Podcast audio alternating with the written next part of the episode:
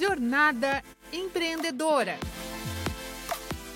Depois de entender a vocação do empreendedor e levar isso para o projeto do negócio, é hora de testar algumas coisas. A aceitação do público passa não apenas pelo produto ou serviço oferecido pela empresa, mas também por questões como forma de pagamento e contato, logística, entre outros quesitos. Para ter certeza de que nada sairá errado, o jeito é testar. Testar bastante. No quarto episódio da série Jornada Empreendedora, você vai entender que isso não é tão complexo nem custa tanto quanto parece. Testar um modelo de negócio é como estar em um laboratório. Trata-se de um ambiente seguro para erro, um protótipo do que será levado ao consumidor. A coordenadora estadual do programa Empreenda Digital do Sebrae São Paulo, Andréia Álvares, defende a importância dos testes.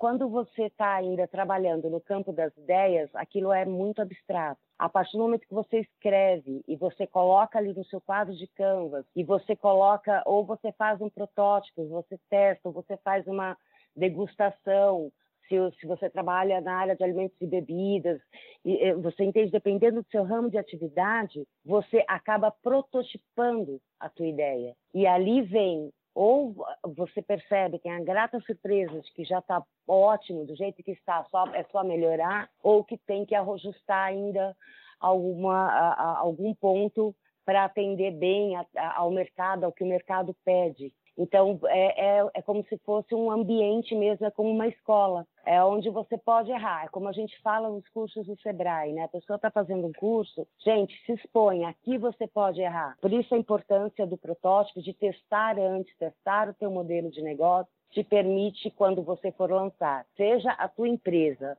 ou seja a, uma inovação, um novo produto, ele vai estar muito mais aderente com menor é, chance de erro.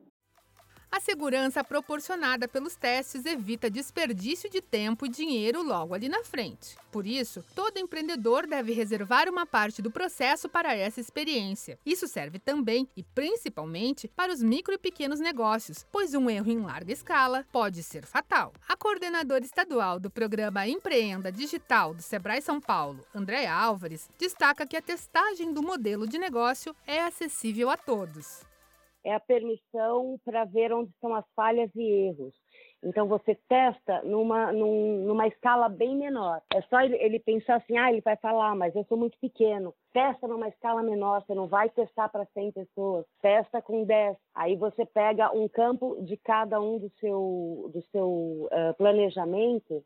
Então você testa aquele nicho de cliente, você testa aquele fornecedor, você vai testar num, estou chutando 10, às vezes 10 é muito, 10 é um número alto, 3, mas você vai testando, você testa pequeno para depois, quando implantar, implantar de fato no macro. Então, é para qualquer empreendimento. Aliás, eu digo que esse teste, as empresas grandes, elas têm os laboratórios, né? A micro pequena empresa, não. Ela tem ela, e muitas vezes é, é o dono e a família, é o filho, é a esposa, então é ali, é dali daquele núcleo que ele começa a, a testar o modelo de negócios dele. Se você tem uma ideia e quer empreender, procure o Sebrae. E vale também para quem já tem um negócio estruturado e pretende crescer ou inovar. São diversas ferramentas e capacitações que ajudam o empreendedor na hora de montar ou expandir a empresa. No quinto e último episódio, vamos falar sobre um desses programas. É o Empreenda Digital. Gostou do que aprendeu até aqui? Quer saber mais? Fique ligado nas redes do Sebrae São Paulo para não perder nenhum detalhe. A série Jornada Empreendedora conta com produção e entrevista de Pedro Pereira, edição de Kevin Borer e locução de Tatiana Pidutra, da Padrinho Conteúdo. Até a próxima! Jornada Empreendedora.